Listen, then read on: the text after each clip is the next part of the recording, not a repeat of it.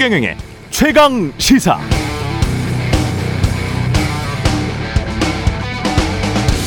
네, 대장동 개발 특혜 의혹 사건 우리는 그렇게 불렀었죠. 대장동이라는 땅 지명이 나왔고 개발이 붙었고 개발 관련된 특혜가 있었던 것이 아닌가 거기에 정치인, 법조인 등이 관여한 것 아니냐는 게 핵심이었습니다. 무엇보다 본질적인 질문은 그때 당시 부동산 개발 수익의 공익화 문제였습니다. 특정 땅을 개발하는 과정에서 누구에게 얼만큼의 이익이 돌아가는 것이 온당한가? 천문학적 개발 이익이 기득권 카르텔로 흘러 들어갔던 것 아닌가? 관련 정치인 법조인들의 수사와 더불어 부동산 개발 수익을 어떻게 사회적으로 배분할 것인가 논의하자고 했었습니다. 다 그랬습니다. 그런데 본질적인 질문은 다 사라지고 이재명, 곽상도, 50억 클럽 등만 남아 있습니다. 본질적인 논의를 다시 했으면 좋겠습니다. 양평 공ung, 공ung지구 특혜 의혹, 양평 고속도로 김건희 일가 의혹의 배경에도 결국 본질적으로 개발이익이 권력이나 그 주변부의 이익으로 사유화되는 것 아닌가. 한국은 결국 땅 투기하는 자들이 최종 승자가 되는 구조가 아닌가 하는 국민적 의구심이 있는 것 아닙니까?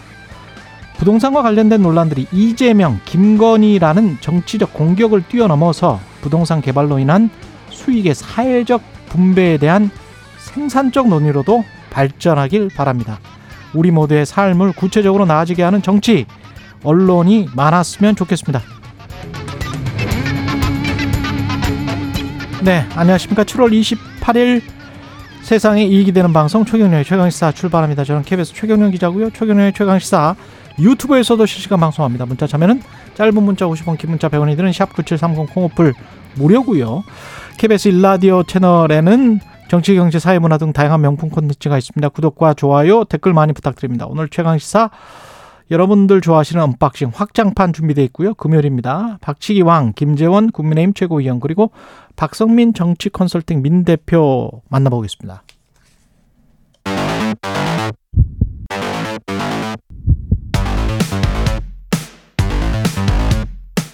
오늘 아침 가장 뜨거운 뉴스 뉴스 언박싱 네, 오늘은 뉴스 언박싱 확장판 있는 날입니다. 민동기 기자 김민아 평론가 나와 있습니다. 안녕하십니까? 안녕하십니까. 아 그리고 어제 최강 시사에서 강선우 민주당 의원이 언급한 이상민 장관 탄핵 관련 여론조사 뉴스토마토가 미디어 토마토에 의뢰해서 지난 1월 16일부터 1월 18일까지 조사했던 것.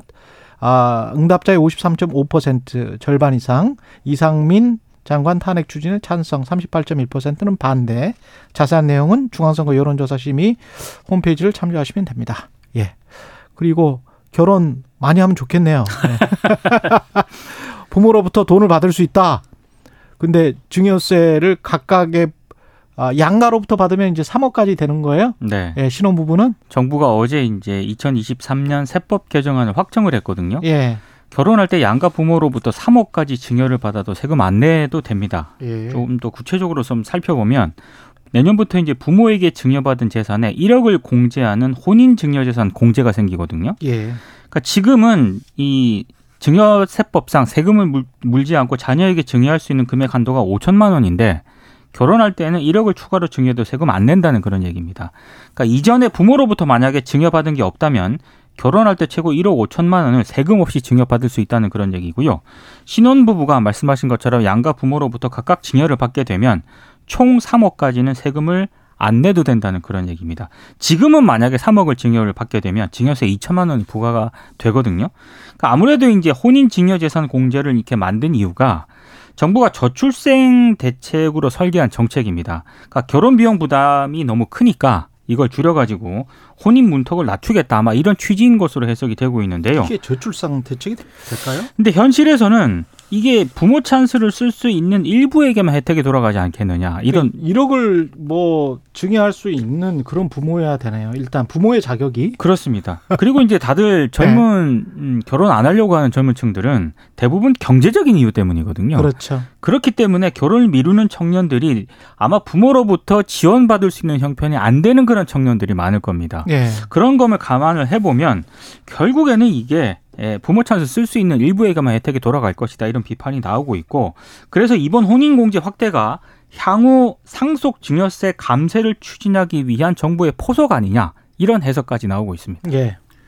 그러니까 뭐 이거 외에도 이제 세법 개정안 보면 여러 가지 내용들이 있는데 어, 대부분 어쨌든 지금 말씀하신 대로 어떤 부분에 대해서 어, 세금을 뭐 이 세금 부담을 줄여준다 뭐 이런 내용들이죠. 그래서 이 정부의 어떤 세금에 대한 정책적인 방향은 감세인데 이 감세를 또 뭐 앞 선거도 앞두고 있는 상황에서 어, 크게 어떤 주- 이 감세를 다 뭐 이 전반적으로 깎아주는 예를 들면 뭐 법인세라든지 그냥 뭐 일반적인 어떤 이미 소득세라든지 깎아줬죠. 법인세를. 그렇죠. 이미 네. 깎아주기도 했지만 불충분하다는 거 아니에요 이 정부는 그게. 아. 그래서 어쨌든 그런 것들을 크게 추진하기는 어렵고 이렇게 이제 무- 뭐 핀셋 감세를 통해서 이렇게 일부 이제 원하는 바를 이루고 뭐 이 정도로 타협한 것이다 이렇게 얘기를 하는 것 같은데 이렇게 해석을 하는 것 같은데 지금 말씀하신 것처럼 이 혼인과 관련된 이 증여세를 이제 면제해 주는 것은 뭐 어떤 사람이 예를 들면 결혼을 망설이고 있을 때 부모로부터 뭐 1억 원을 받지 못해서 망설이는 경우는 그렇게까지 많지는 않을 것 같아요. 그러니까 앞으로의 어떤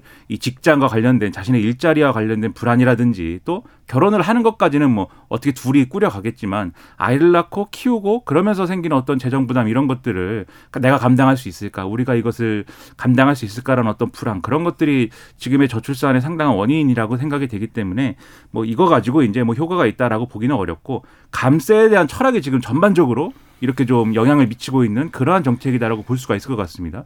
근데 그러다 보니까 오늘 이제 언론에 이래 이런저런 좀 우려가 있어요. 그래서 그렇지 않아도 올해 이제 어 세수 부족 이런 것들이 이제 세수 부족? 예, 심각한 상황이고 앞으로 이게 더 심화될 수 있다 이런 지적도 나오는 상황에서 이미 지난해 대규모 감세를 이제 했는데 또 올해 이렇게 감세와 관련된 어떤 그러한 정책이 계속해서 이제 계속 진행이 되는 것이고 앞으로도 그렇다라고 할 때는 그럼 이게 이 세수 부족인 상황에서 이렇게 할 수 이렇게 해가지고 효과가 있는 것이냐 이런 의문이 지금 있다는 것이죠.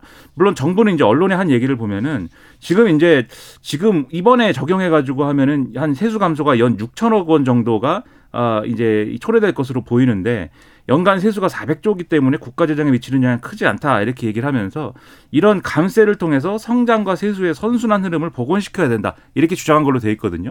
근데 이 논리가 바로 일부 언론의 지적에 의하면 낙수 효과 아닙니까 이게? 세금 깎아주면은 기업이나 뭐 이런 어이 어떤 그런 사정이 좋아져 가지고 투자를 더 많이 하고 일자리가 늘어나고 그러면 이제 가게가 좋아지고 내수가 활성화되고 뭐 요 이 체인이 작동한다라고 하는. 근데 과연 그런 거냐는 사실 어 경제학자들도 그렇지 않은 것 같은데 이런 이제 시각들이 이전 세계적으로 이제 많은 상황이기 때문에 이 정책적인 어떤 흐름에 대해서는 다시 한번 점검해 볼 필요가 있지 않을까 생각합니다. 우리가 체험적으로 느끼지만 지금 현재 뭐 전체적인 국가 부가 그동안 많이 성장해 온 거는 사실입니다만은 그동안에 양극화가 계속 벌어졌다는 것도 사실이잖아요. 우리가 다 느끼고 있는 것이고. 그리고 1억 5천만 원을 어 뭐 중산층 이상들이 저 증여를 해 가지고 그걸 통해서 뭐 결혼이 결혼이 활성화된다라는 말이 그 표현이 좀 이상하긴 한데 결혼을 많이 하게 되고 그 다음에 소비를 많이 늘리게 되고 근데 그런 계층이 굉장히 한정될 것 같거든요. 특정돼 있을 것 같은데 그게 전체 사회에 뭐20% 30%라고 하면 그 사람들은 이런 세제 혜택이 없어서 그 동안에 어 어떤 증여를 못했을까라고 하면 사실은 그렇지가 않거든요. 그렇죠. 예. 사실은 한국에 좀 잘 사는 자치구 쪽의 행태를 제가 너무 잘 아- 압니다만 편법 탈세가 횡행하고 가령 뭐 월세를 일부러 비싼 곳에 300만 원, 500만 원짜리에 자기 집 주변에 부모 집 주변에 살게 하고 그 월세를 계속 내줘요. 그러면 어 1년에 한 6천만 원 정도 그냥 증여를 하고 나머지는 생활비 쓰고 생활비를 또 저축을 하고 뭐 그런 식의 편법적인 탈세가 횡행해서 10년, 15년 정도 해서 수억 또는 10억 이상을 아주 뭐 한, 한 푼도 안 들이고 세금 한 푼도 안 들이고 증여를 하는 그런 방식을 그 권해 주시잖아요. 사실.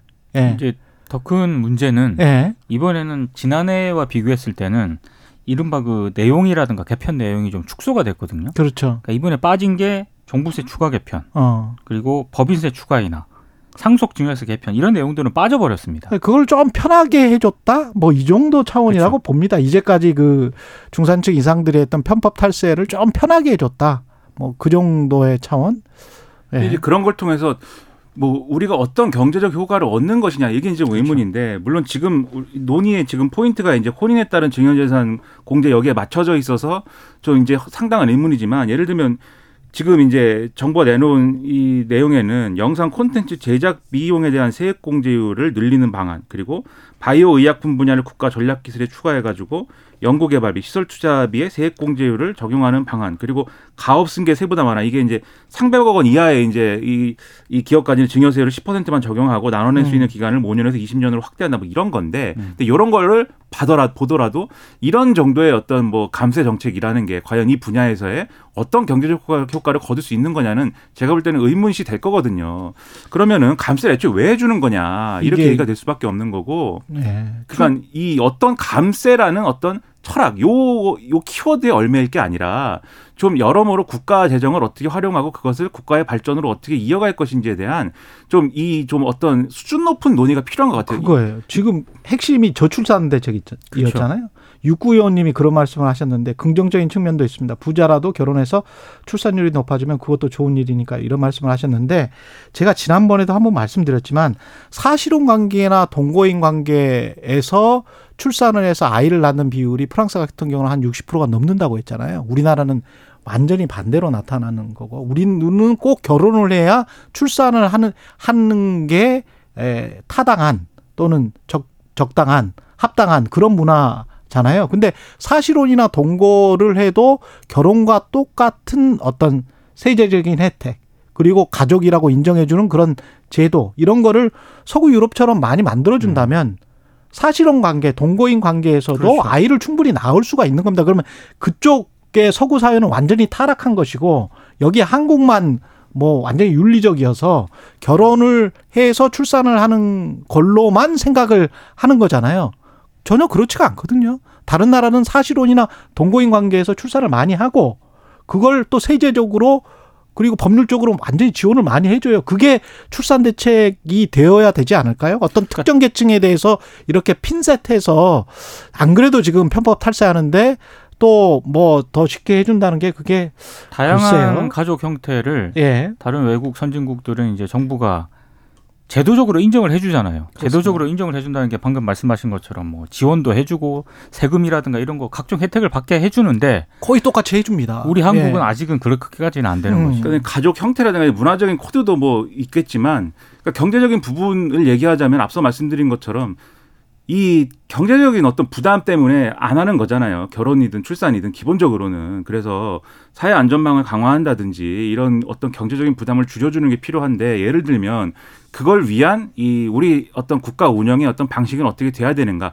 우리가 시계를 돌려서 박근혜 정권 때까지만 해도 뭐 중부담 중복지로의 어떤 변화 이런 걸 얘기했지 않습니까? 그렇죠. 그때 당시에 유승민 원내대표가 그 얘기를 하고 또 뭐 여러 가지 이제 음. 정권의 입맛에 안 맞는 얘기를 해서 뭐 혼나고 지금까지도 뭐 이렇게 돼 있습니다만 근데 그때 유승민 당시 원내대표만 한 얘기가 아니고 그 당시에 당내에서 김무성 의원이라든지 이런 분들이 아 이제 논의할 때가 됐다.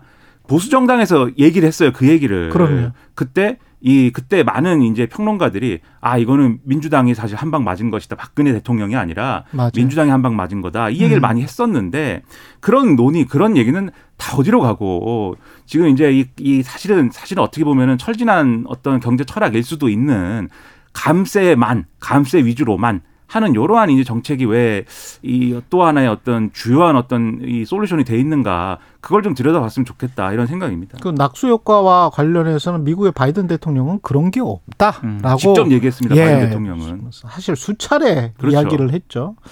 그래서 미국 대통령의 생각은 또 다르다. 예. 미국 대통령이 좌파라고 하면 뭐 제가 할 말이 없습니다. 예. 정년 70주년 윤석열 대통령 기념사가 있었습니다. 어제 이제 유엔군 참전의 날 정전 협정 70주년 기념식에 참석을 했는데요. 어, 기념사 등을 통해서 이런 얘기를 했습니다. 대한민국은 유엔군의 희생과 헌신, 피 묻은 군복 위에 서 있다. 그래서 유엔군 참전 용사들의 희생을 영원히 기억하겠다 이렇게 얘기를 했고요. 어제 이제 이 기념 행사가 영화의 전당에서 열렸거든요. 예. 근데 이 영화의 전당에서 열린 이유가 있습니다. 6.25 전쟁 당시 유엔군의 주력 비행장이었던 옛 수행 비행장 부지에 조성이 됐기 때문에 아마 이런 점을 고려해서 장소가 이곳으로 선택이 된 것 같습니다. 윤 대통령은 인생의 가장 꽃다운 나이에 알지도 못하는 나라 자유를 수호하기 위해 자신의 모든 것을 바친 우리들의 진정한 영웅이라는 점을 또 어, 강조를 했고요. 그리고 유엔군 사령부에 대해서도 상당히 높게 평가를 했습니다. 한반도 유사시 유엔의 깃발 아래 우리 우방국들이 즉각적인 군사 지원을 제공할 수 있도록 하게 만드는 곳이 유엔군 사령부다 이런 점을 강조를 했는데 아무래도 이제 문재인 정부가 추진했던 종전 선언 있지 않습니까? 이거를 지금 윤 대통령이 계속 비판을 하면서 유엔사 역할을 그동안 계속 강조를 해왔었는데 그 연장선으로 일단 해석이 되고 있습니다.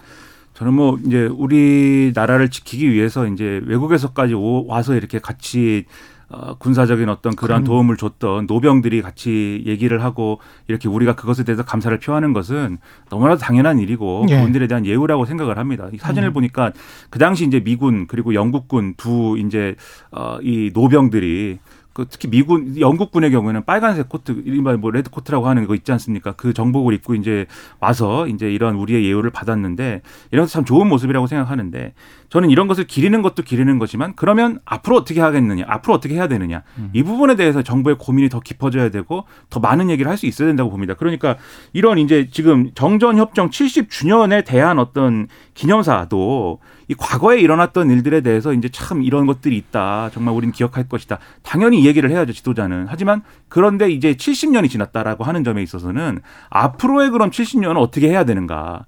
지금처럼 이제 일종의 강경 일변도와 군사적 대립 구도만 계속해서 키워가는 그러한 어떤 이 정전 협정 체계인가 아니면 이것을 좀 더 평화를 추구할 수 있는 방식으로 어떻게 바꿔나가겠다고 하는 어떤 비전의 실현이 돼야 되는가 그것에 대해서 한 번 더 생각해보고 좀 더 전향적인 메시지가 있었으면 좋겠다 이런 생각을 했습니다. 그리고 북한이 야간 열병식을 개최를 했습니다. 그쪽은 뭐 승전 기념일이라고 그들은 스스로 부르고 있죠. 네. 예. 근데 한 가지 좀 주목해야 될 게 북한과 러시아, 중국이 상당히 결속을 강화하는 듯한 모습을 보이고 있다는 점인데요.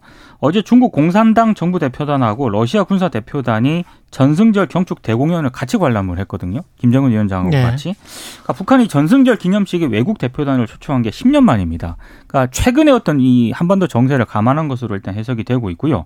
다만 좀 특징적인 게 어, 노동신문의 보도인데 어제 관련된 내용을 여섯 개 면에 걸쳐서 어, 보도를 했는데 아, 한네개 면을요 러시아 군사 대표단 관련 소식으로 채웠고 중국 당정 대표단 소식은 두 개 면에 실렸거든요. 어. 상당히 러시아 쪽에 비중을 두는 듯한 그런 모습인데 이게 왜냐하면 러시아는 지금 우크라이나하고 전쟁 중이지 그렇죠. 않습니까? 때 러시아 국방장관이 어제 북한의 평양을 방문을 했습니다. 그래서 또 어, 세르게이 쇼이구 러시아 국방장관에게 또 김정은 위원장이 핵 미사일과 같은 신형 무기들을 선보였고요. 이 부분에 대해서 미국이 상당히 민감하게 반응을 하고 어. 있거든요. 그러니까 상당히 지금 아까 김민호 평론가도 얘기를 했습니다만 이게 지금 정전 70주년인데 어, 최근에 진행되는 이 한반도 상황은 상당히 좀 위기 국면이 예. 좀 가중이 되는 것 같습니다.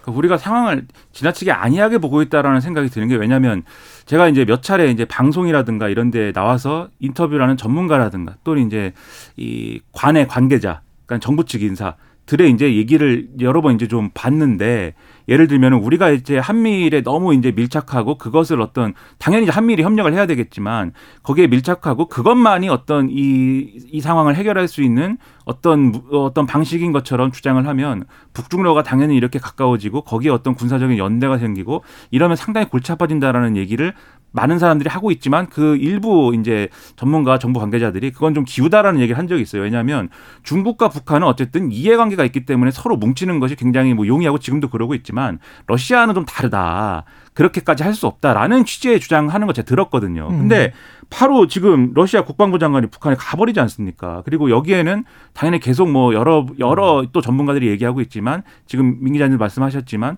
우크라이나 전과 관련된 무기라든가 이런 협력 체계가 가동이 된다는 걸 지금 시사하고 있는 거 아닙니까? 이게 이 좋은 일이 아니지 않습니까? 누가 봐도 그리고 우리 남북 관계를 기준으로 봐도 그렇고 전 세계적인 어떠한 그런 상황을 봐도 그렇고 이거는 평화에 기여하는 방식이 전혀 아니지 않습니까? 그래서 이런 방식으로 지금 군사적인 연대를 구축하고 있는 이 나라들도 문제지만 이 나라들이 차적으로 문제지만 북한이든 러시아든 왜 이렇게 합니까? 그것도 문제지만 이 상황을 어쨌든 풀어야 풀어야 되겠는데 풀지 않고 이 상황을 갈등 상황으로 유지 하는 것만 어떤 방법인 그러한 어떤 딜레마로부터는 우리가 빠져나와야 되는 것이 아니냐 이런 지적도 귀담아 들어야 되지 않을까 생각합니다. 예, 여기까지 날씨 교통 정보 듣고 뉴스 언박싱 다시 이어가겠습니다. 네, 뉴스 언박싱 확장판 이어가겠습니다. 민동기 기자, 김민아 시사평론가와 함께하고 있습니다. 어제 그 양평 고속도로 관련해서 어, 민주당이 국정조사 요구서를 제출을 했군요. 네, 예. 그 국회 본회의에 보고가 됐는데요. 국정조사 요구서는 재적 의원 4분의 1 이상이 요구하면 제출을 할 수가 있습니다. 민주당이 일단 국정조사 대상으로 명시한 내용은 이렇습니다.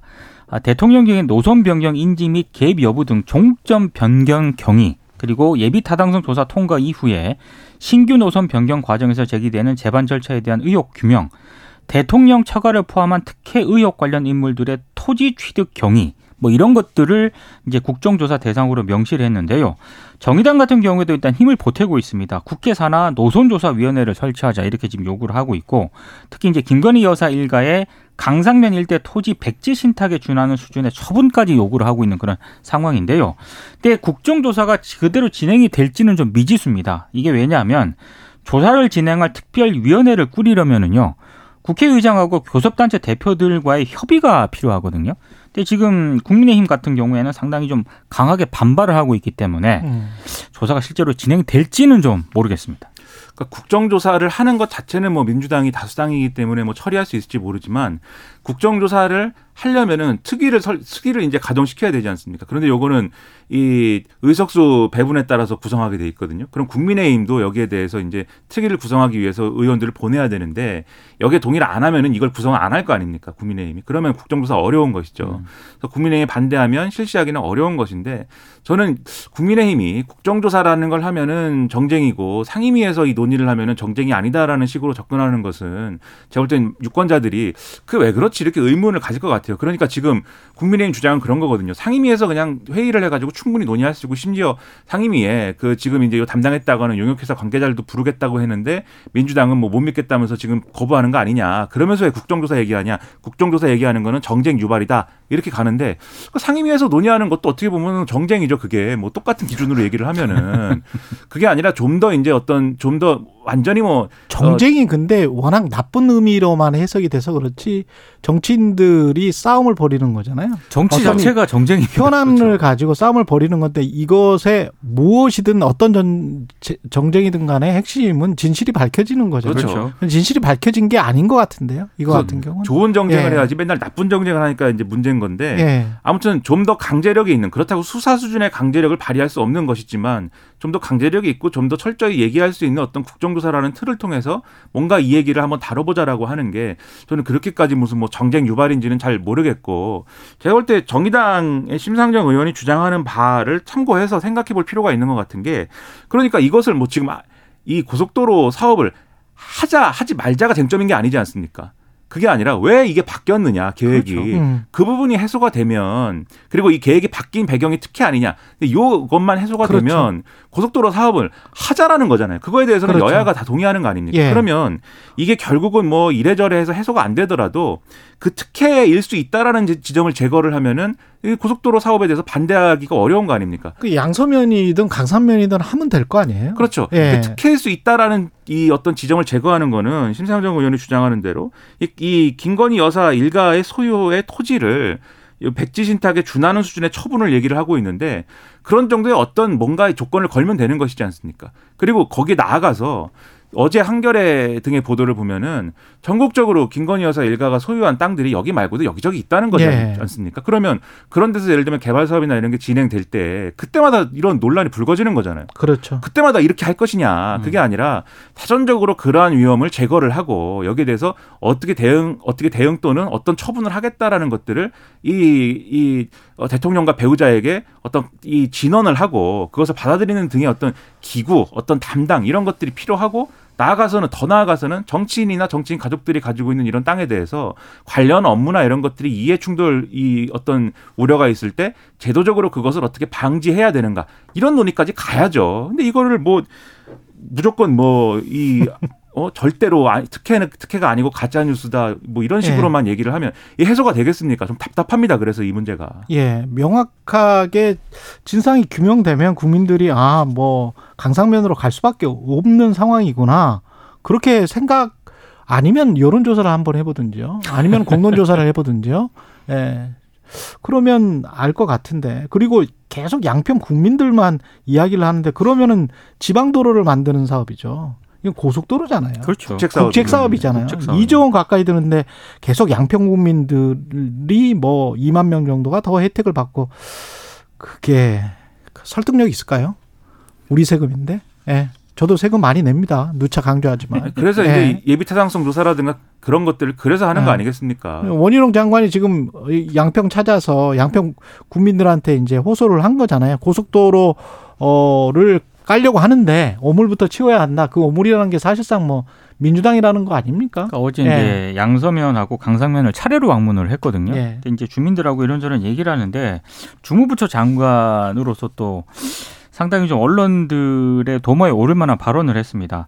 고속도로는 양평의 오랜 숙원 사업인데 정치적인 싸움거리가 되고 특정인 게이트, 특정인 road로 몰고 가는 오물이 고속도로가 가야 할 길에 잔뜩 쌓인 상황이 됐다.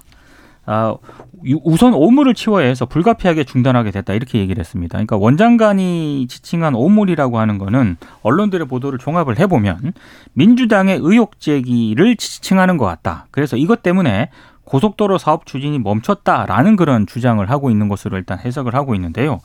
대부분 이제 보니까 좀 부적절하다는 그런 발언으로 지금 지적을 하고 있습니다. 그리고 어제 원희룡 장관 측이 이 주민간담회 개최 소식을 지난 26일 저녁에 알렸다라고 하거든요. 네. 그래서- 어제가 27일이었는데 네, 그래서 어제 간담회가 열리는 그 상황에 이걸 모르고 이제 지나가다가 참석한 주민이 있었는데 그 주민이 뭐 이건 간담회도 아니다, 정치적 소 아니냐 이렇게 불만을 제기하는 그런 상황도 빚어졌습니다.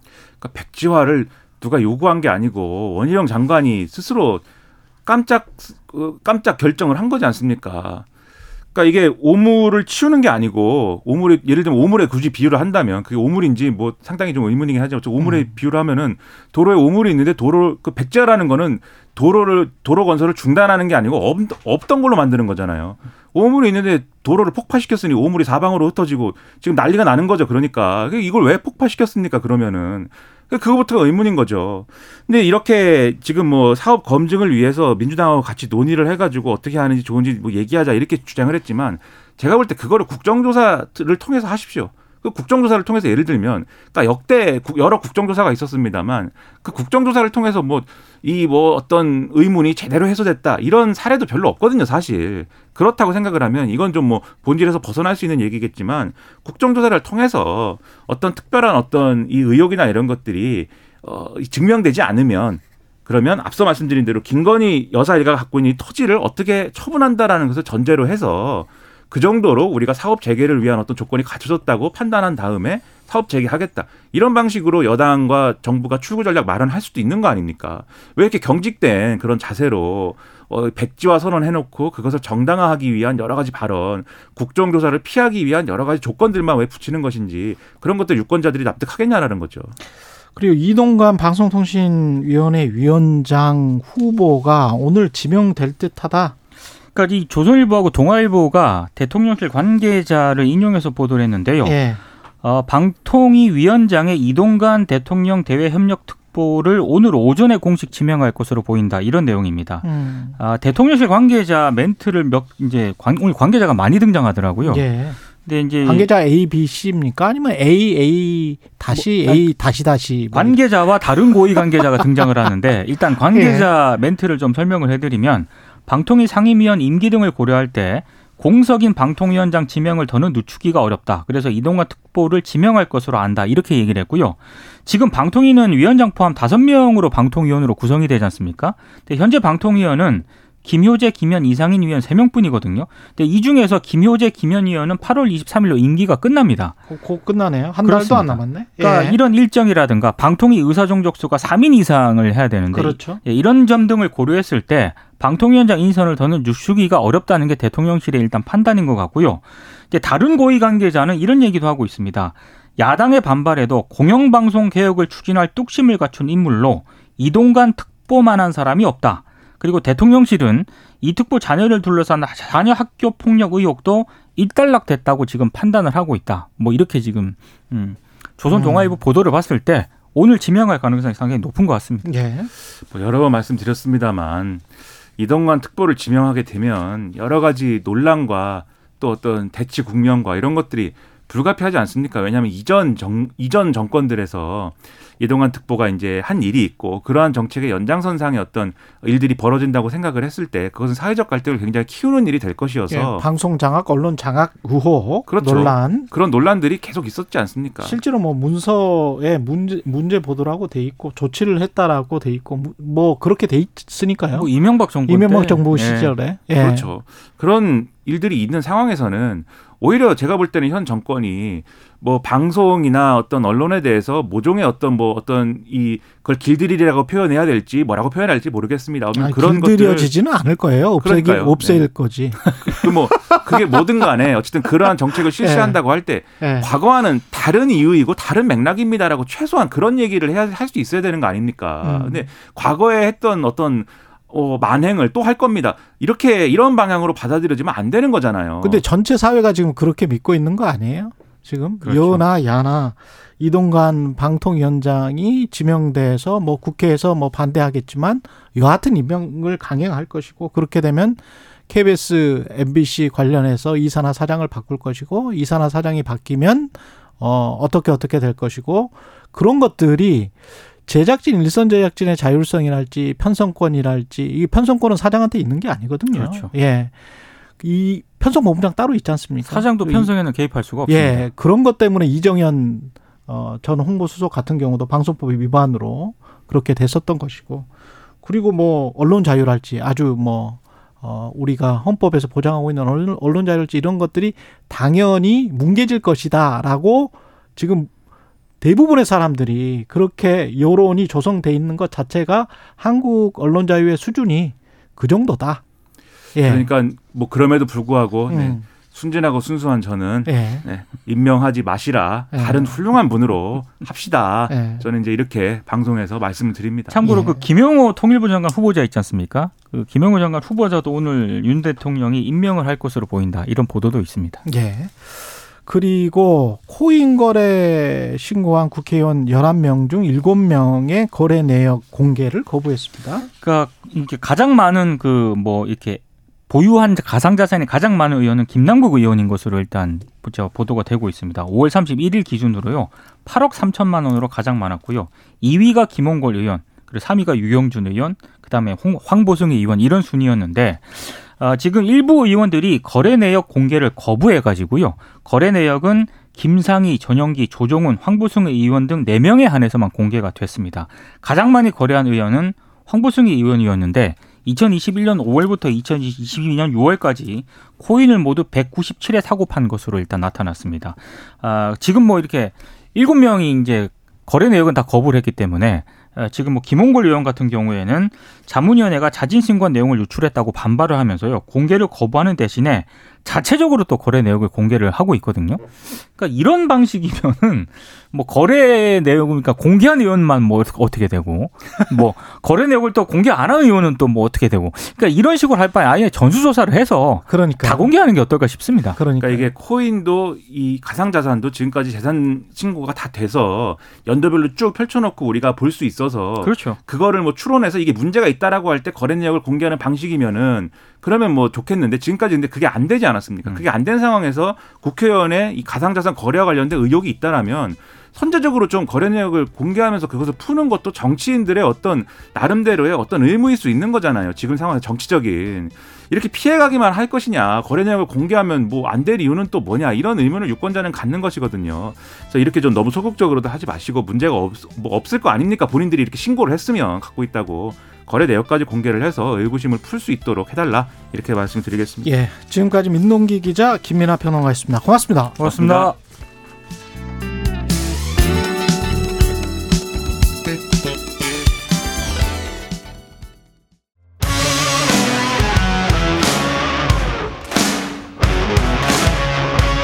오늘 하루 이슈의 중심 최경영의 최강 시사.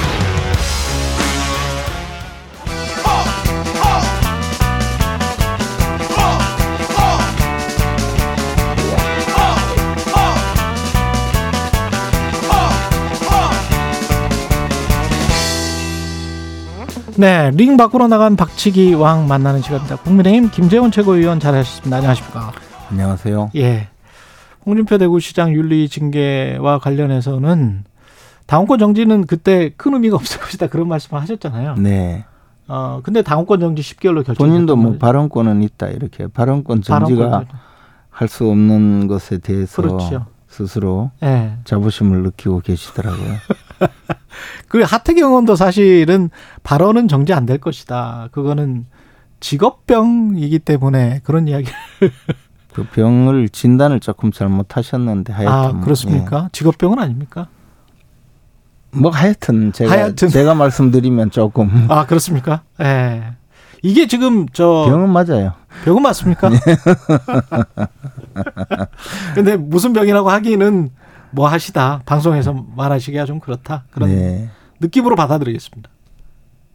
그래서 이제 홍준표 시장께서 어 이번 사태는 사실 뭐 어, 비가 오더라도 평소 하시던 운동을 할 수는 있는 것이고 음, 또 중간에 그- 그만두셨기 때문에 예.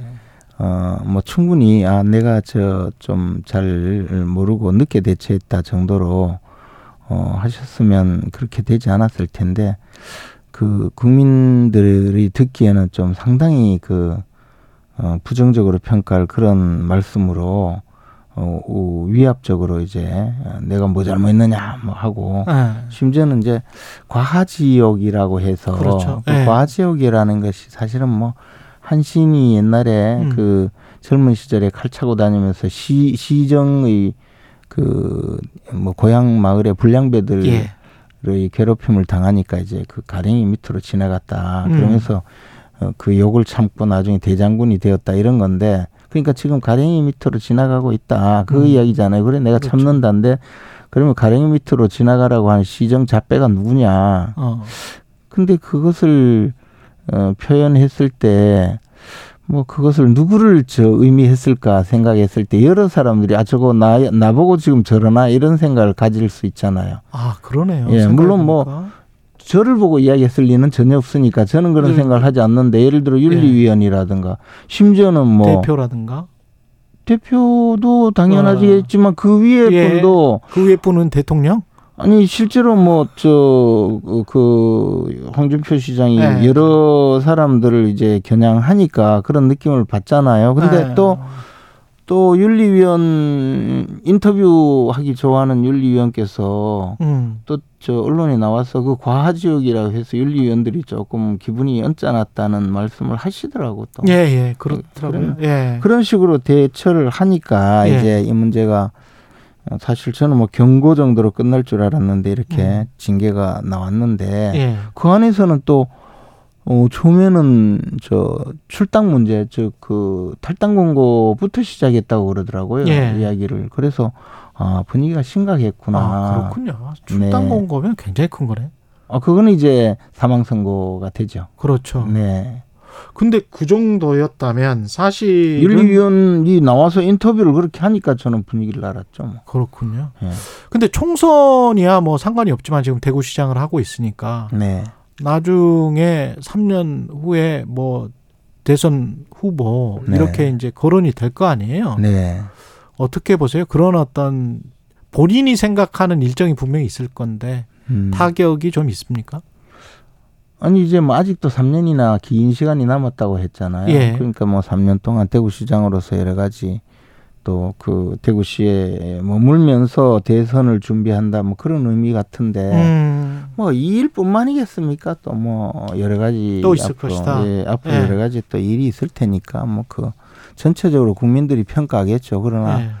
이번에 보셨을 때 예, 뉴스 평가할 때 이제 주변 사람들이 어, 홍준표 시장을 어떻게 평가하느냐에 대해서 좀 많은 어, 이야기가 언론을 통해서 나오던데요. 홍 시장께서 뭐, 뭐 사이다 발언이다 뭐 이런 이야기를 많이 음. 하시잖아요. 환호하는 분들도 있고. 예.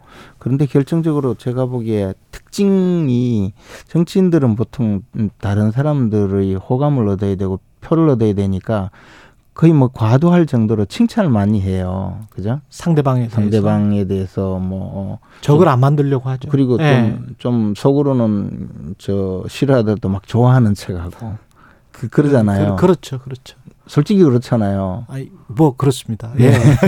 진실로 그렇습니다. 예. 근데 이제 네. 우리 홍준표 시장은 다른 사람을 칭찬하는 걸 거의 볼 수가 없죠. 욕을 하고 비난하고 약점을 아? 잡아서 꼬투리를 잡아서 공격하고 그랬나요? 그것은 뭐 어, 정치적인 이념을 달리하는 다른 정당뿐만 아니라 당내에 주로 음. 공격을 하고 비난을 하고 이런 것으로 어, 많이 그 저 이슈를 모으셨죠. 특히 뭐 당 대표 시절에는 당 대표가 어, 소속 국회의원을 막 공격하고 이런 어, 정치 신기원을 그 이룩하셨죠. 어떻게 보면 그런 어떤 성격이나 이런 것 때문에 독불 장군이랄지 뭐 이런 성격 그런 이미지 때문에 어 소수파에서 주류파 주류가 되기가 좀 힘든 그런데 대표는 한 번 또 하셨잖아요. 그래서 이제 스스로가 독고다이라는 표현을 맞아요. 표현을 늘 썼잖아요. 예. 그게 뭐 일본 말인데 음. 결국은 이제 혼자 혼자 멋대로 해서 나갔다고 하는데 음. 그당 대표를 맡을 때도 사실 당내에서는 어 당 대표를 두 번 했죠. 예. 근데 그 당 대표가 다 이제 어 당의 약간 특수한 사정이었는데 아, 또 그렇게 오래 못 하시고 끌어내려 오셨어요. 음. 타이에 의해서 어 당 대표직에서 물러나야 했었거든요. 예. 그래서 이제 앞으로 우리 홍준표 시장께서 이런 이 그동안의 역정을 스스로 잘 좀 음, 뭐 어, 보시면 예. 그래서 뭐 태권도전이 별 타격이 없을까요? 이렇게 질문하셨는데 음.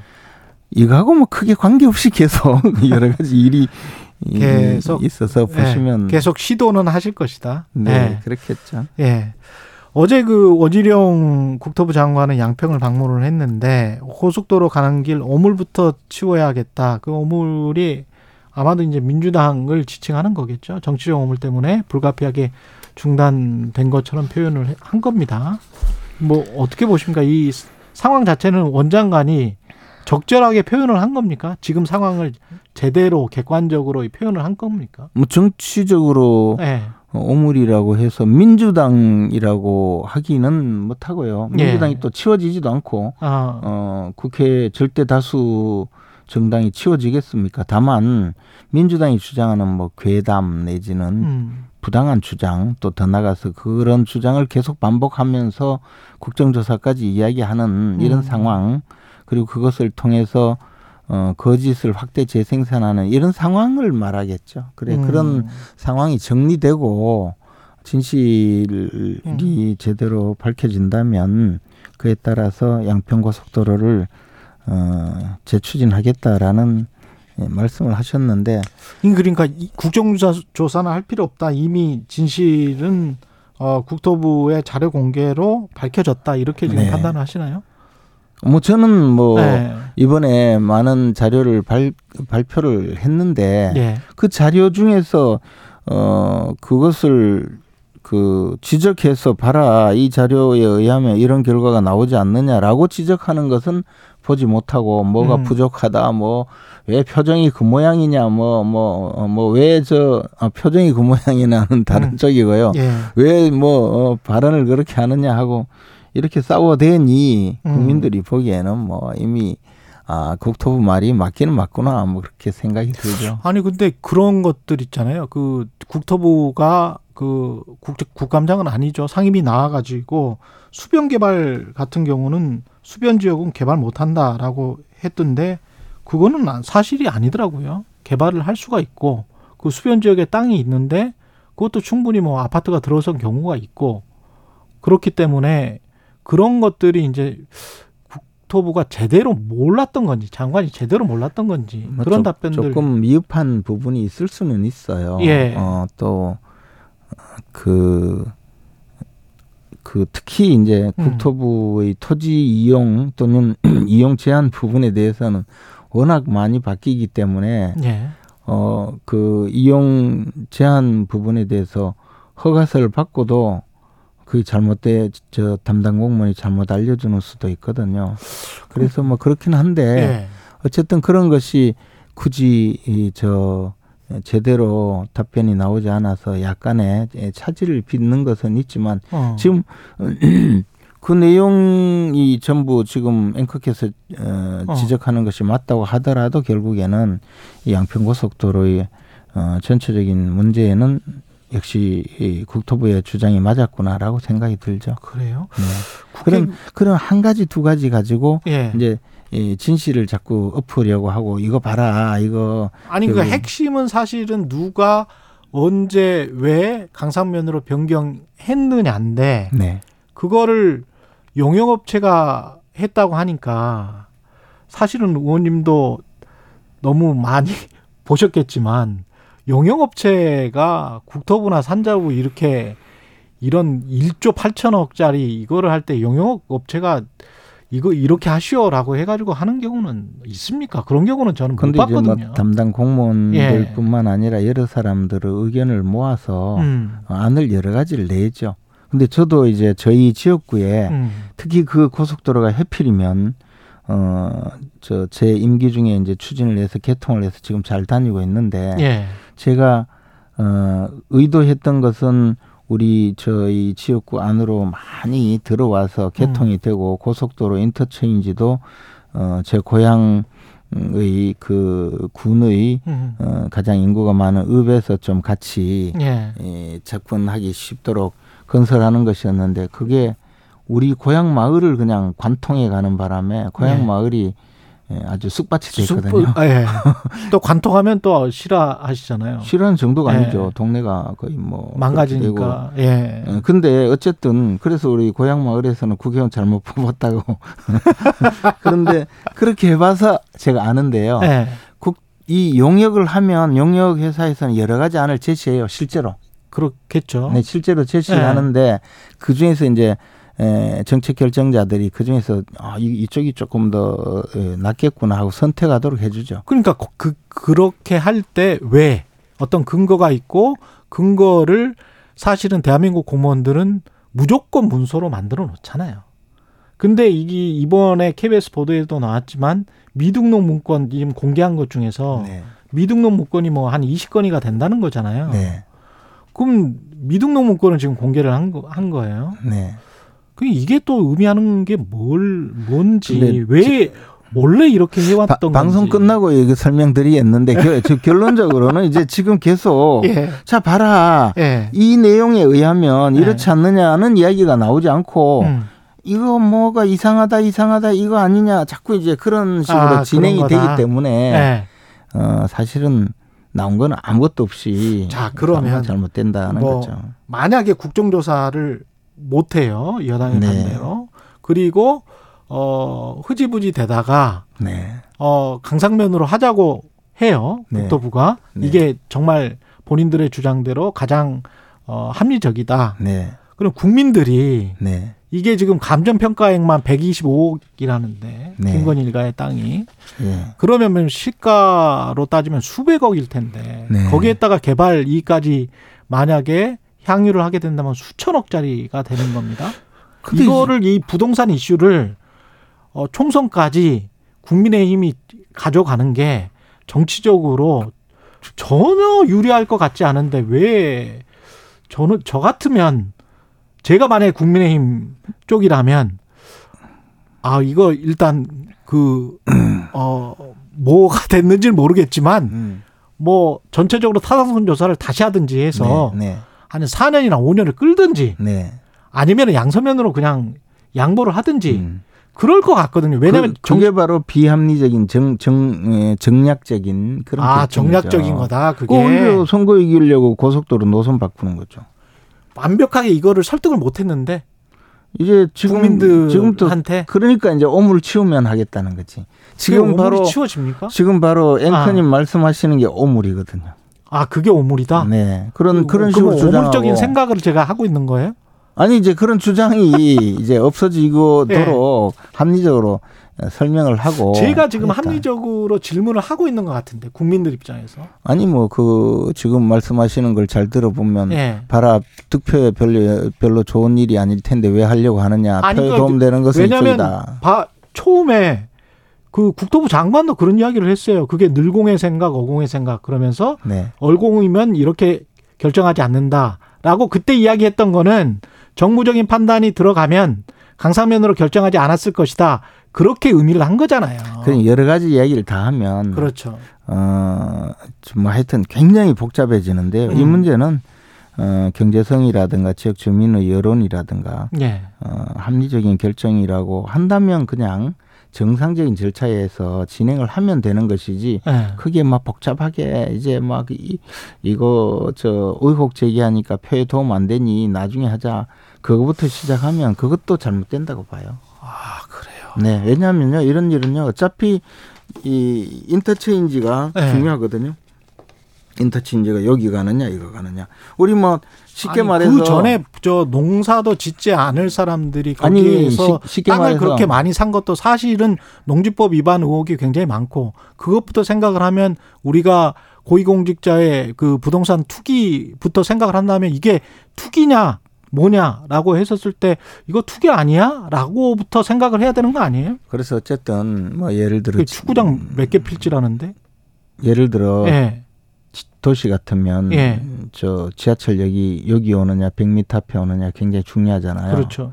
막 그런 식으로 이해관계자가 어차피 있기 때문에 어. 이 문제를 어 지금 말씀하시는 그런 것까지 고려하고 다 해서 결정을 하는 것보다는 더 지역 주민 전체의 어 이 저 합리적인 이용이나 이런 것을 우선시하고 결정할 때만이 예. 모든 것이 해결이 되리라고 봅니다. 저는 그렇게 생각해요. 예. 다음에 또 한번 제대로 예, 그리고 방송 끝난 다음에 예, 이야기해야 돼요. 알겠습니다. 예. 예. 나 그때 말씀을 좀 나누시죠. 예. 김재영 국민의힘 최고위원이었습니다. 고맙습니다. 고맙습니다. 예. 오늘 하루 이슈의 중심. 당신의 아침을 책임지는 직격 인터뷰. 여러분은 지금 KBS 일라디오 최경영의 최강 시사와 함께하고 계십니다.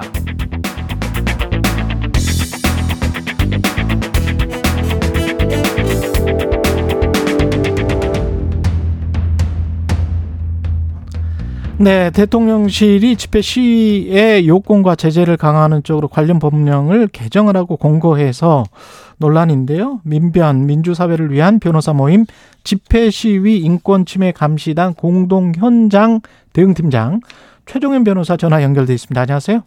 네, 안녕하세요. 민변의 최종현 변호사입니다. 예, 대통령실이 지금 네 개 분야 교통 방해와 도로 점거 하나, 소음, 심야 새벽 집회 그리고 주거지 학교 인근 집회 등 이 네 개 분야에 대해서 피해 방지책을 마련하라. 이게 네. 어떤 의미가 있고 어떻게 평가하십니까?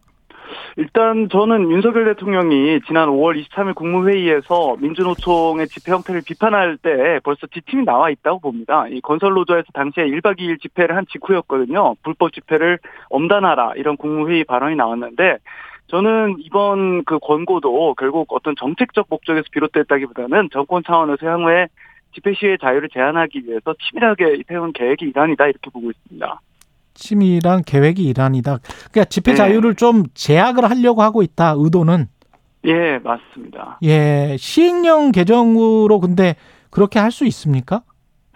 사실 본질적으로 중요한 거는 우리 헌법이 집회 허가제를 금지한다는 점입니다. 근데 시행령에서 지금 다뤄지고 있는 중요한 두 가지가 주요 도로 가 무엇인지, 아. 그다음에 확 확성기 소음 기준 이걸 이걸 정하고 있거든요. 예. 근데 사실 시행령에서 주요 도로의 기준을 강화해서 집회를 제한을 하더라도 효력 정지 가처분을 저희가 행정법원에다 신청해서 다퉈보면 상당한 경우에 제한 통보가 효력을 상실합니다.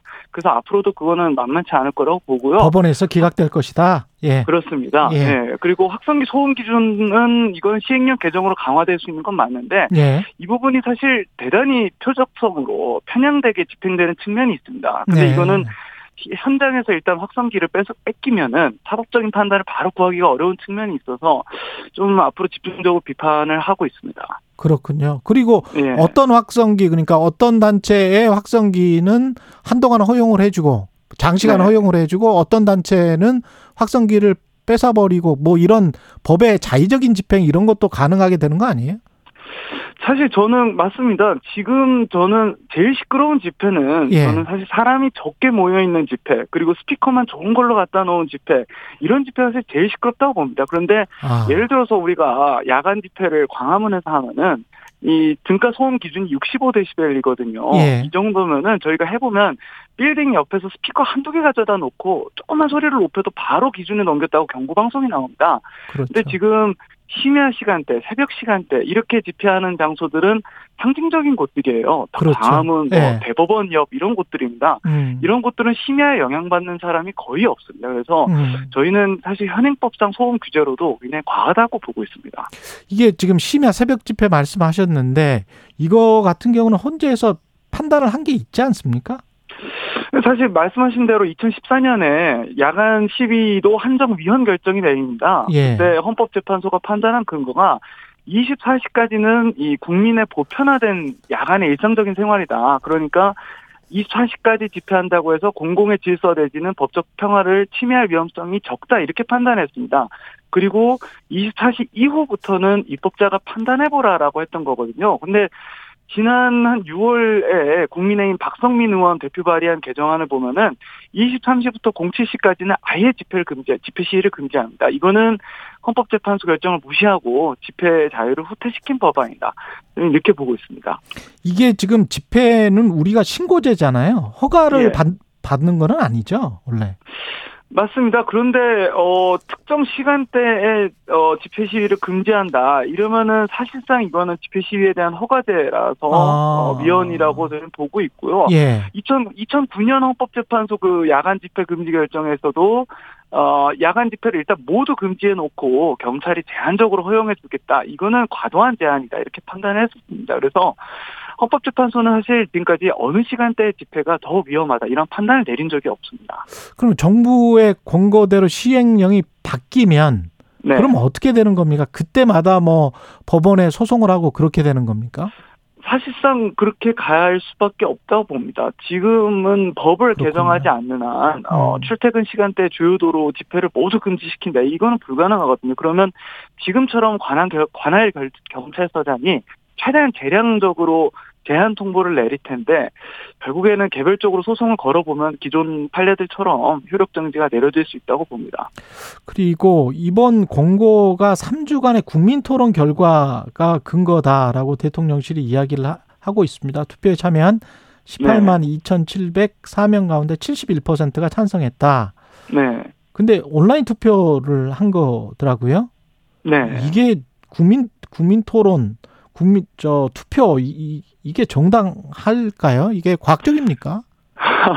이 사실 이번 국민 토론이 예. 어, 어떤 형식도 정제돼 있지 않고 표본도 정제돼 있지 않고 예. 사실상 인기 투표인데 저는 헌법상 기본권인 집회 시위의 자유를 이렇게 엉성한 형식의 인기 투표에 붙이는 것 자체가 굉장히 터무니없다고 생각을 합니다. 이런 식이라면 어떤 사안이든 대통령실의 의도대로 결과가 나올 수 있을 거예요. 그렇죠. 제가 뭐 예. 예, 얘기하는 게 탕수육 부어서 먹는 게 맞냐, 찍어서 먹는 게 맞냐 이것도 아마 결론 내릴 수 있을 겁니다. 근데 예. 집회 시위의 자유는 그런 거와 사실은 비교도 할 수 없이 이 민주주의 국가에서 민주적 공동체의 필수적인 구성 요건이고 고도로 보장돼야 될 기본권이거든요. 예. 그래서 이런 판례들을 다 무시하고 규제를 강화하겠다는 게 저는 맞지 않다고 봅니다. 그 대통령실도 비슷한 이야기는 했어요. 집회 시위는 기본권으로 존중돼야 한다는 공감대를 확인했다. 그러나 집- 금지 시간과 장소는 충분한 논의를 거쳐야 한다는 단서. 네. 이게 지금 뭐라고 보세요? 앞에 말은 그냥 화장일까요? 어, 지금 제도 개선 권고한 대상이 국무조정실이랑 예. 경찰청인데 후자는 가장 최근에 강력하게 집회 시위의 자유를 제한하고 있는 곳이거든요. 예. 요새 강제 예산 방식을 들어 보면은 사지를 드러내서 집회 참석자를 끌어냅니다. 그렇게 통역적으로 어 지금 강제 예산을 하고 있습니다. 그리고 국무조정실은 국민 여론 형성 기능은 없다고 생각하거든요. 그래서 저는 이번 단서는 이건 특별한 의미가 있다고 생각하지는 않습니다. 그렇군요. 예. 네. 타인에게 피해를 줘서는 안 된다는 지적. 뭐, 물론 네. 이제 집회 시위의 자유는 기본권이니까 보장을 해야 되지만 이런 어떤 뭐 집회 어, 시끄럽다 이렇게 일반적으로 생각하는 시민들이 많잖아요. 네. 어떻게 보십니까? 이런 인식에 관해서 일반적 인식. 사실 저는 지금도 집회 시위가 일반 시민들에게 불편을 끼칠 수 있는 경우에는 예. 경찰이 충분히 신경 쓰고 있거든요. 굉장히 많은 인원과 예산을 들여서 신경을 쓰고 있습니다. 그래서 사회적으로는 집회 시위를 이 불온시하거나 범죄 범죄화하지 않는 인식이 더 시급하다고 봅니다. 왜냐하면 집회 시위를 하는 사람들 입장에서 이거는 목소리를 내기 위한 최후의 수단이거든요. 음. 만약에 지금처럼 불편하다고 해서 집회 시위를 금지하기 시작하면은 내가 목소리를 내야 될 때는 아무것도 할 수 없는 상황이 생깁니다. 그래서 이거는 바람직하지 않다고 보고 있습니다. 이 여권에서는 민주노총 사례를 들면서 민주노총이 1박 2일 집회 했을 때 노숙 집회를 강행했고 다섯 개 차로가 통제되면서 퇴근길 대란을 겪었다. 이런 거는 막아야 된다. 뭐 네. 이런 지적이잖아요. 예. 온당합니까? 지금 민주노총 1박 2일 집회들을 보면은 예. 노동자들이 전국 각지에서 오세요. 그래서 예. 이날 서울, 그러니까 서울까지 왔는데 바로 집에 가기에는 너무 촉박하니까 올라온 김에 1박 2일 집회를 하시겠다는 경우들이 많습니다. 근데 이분들이 차도에서 누워서 자나요?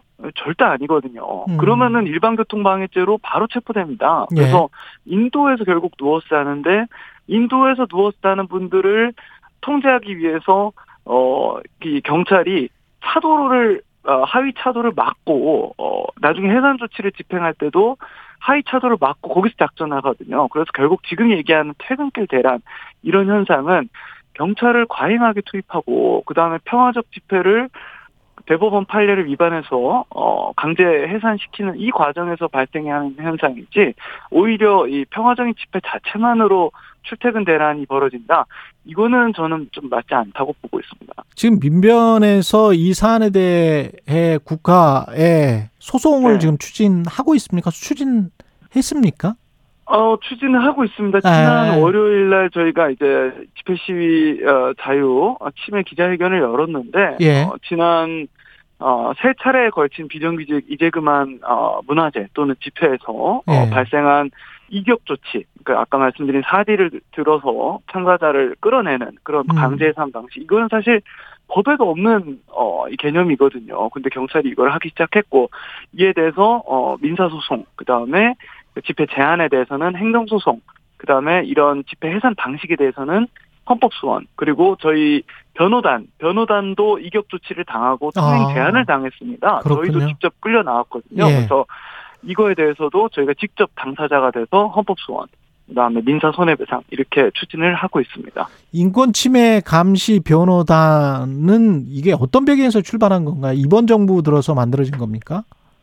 예, 이번 정부 들어서 어 사실 최근에 이제 5월 말 6월 초 이 대법원 옆에서 집회를 할때 예. 사실상 뭐 그러니까 문화재죠. 그러니까 사실상 집회를 할 때 그 대법원이 강제 해산을 평화적 집회에 대해서는 함부로 할 수 없다 이런 판례를 내리지 않았습니까? 근데 예. 그 바로 옆에서 이 참, 문화재 참석자들이 짐승같이 끌려 나온 걸 보고 많은 민변 변호사들이 충격을 받았고 약 60명의 변호사들이 모여서 변호단을 출범을 했습니다. 그래서 저희가 어, 현장 대응 그리고 연구, 언론 이렇게 전방위적으로 집회 시위에 대한 부당한 규제에 대응하고 있고요. 예. 다음에 또 불러주시면은 저희가 강제 해산됐던 그런 사연들도 들려드릴 수가 있을 것 같습니다. 예, 고맙습니다. 최정현 민변 집회 시위 인권 침해 감시단 공동 현장 대응 팀장이었습니다. 고맙습니다.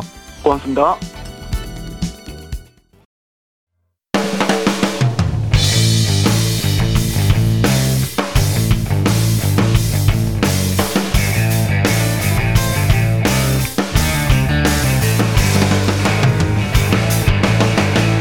최경영의 최강 시사.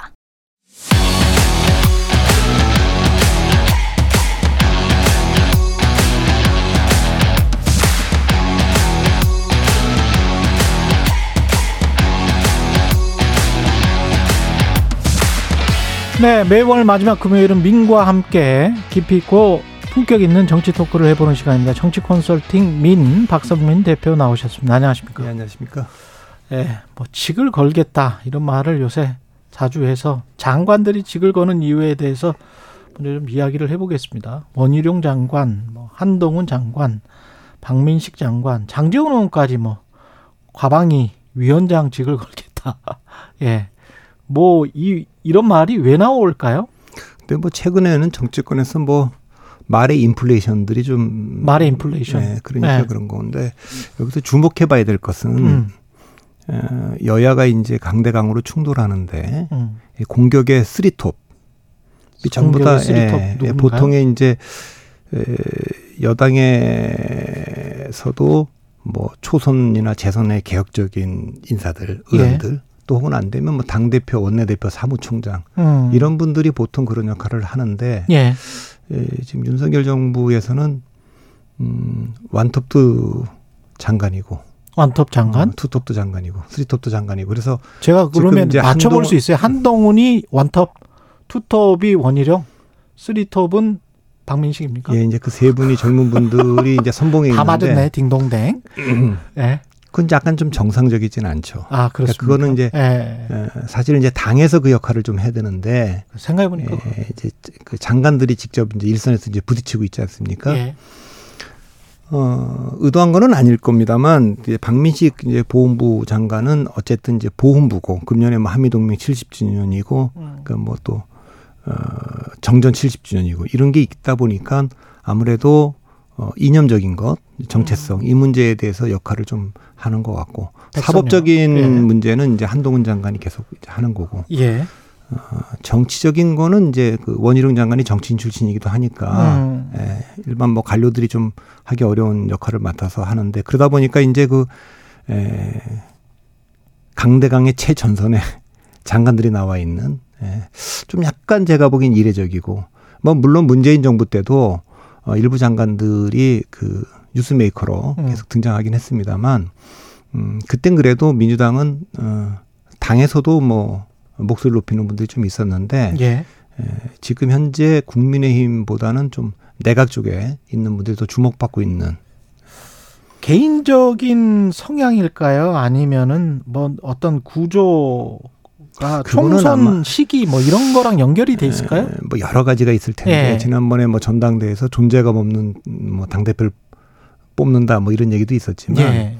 음, 그 지금 당에 있는 인사들이 에, 사실 대통령도 윤석열 대통령이 당 밖에서 와서 음. 대통령이 되지 않았습니까? 예. 그만큼 이제 당에 이제 뭐 세대 교체랄까 새로운 인물들이 별로 없고 어. 그래서 지금 차기 대권도 벌써 뭐 지금 한동훈 장관이다 또 원희룡 장관이다 뭐 이런 분들이 더 주목받고 있는 거 아닙니까? 아. 이제 그런 것들도 아. 어 영향이 좀 있죠. 물론 이제 뭐 총리라든가 장관들이 차기 대권주자로 부각하는 일은 뭐 그전에도 있었습니다만 그렇죠. 그래도 주로는 당에 있는 인사들이 이제 몇 명 꼽히고 그랬죠. 뭐 당대. 주로 당 대표들 예. 그랬죠. 뭐 그리고 이제 뭐 예를 들면 지금 김기현 대표는 이제 그런데 나오지는 않는데 예.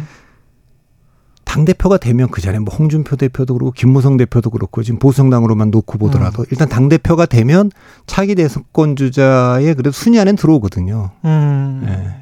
어, 언론에 자주 보이니까. 근데 지금은 어 모르겠습니다. 뭐 조만간에 그런 조사가 발표가 되겠습니다만 예.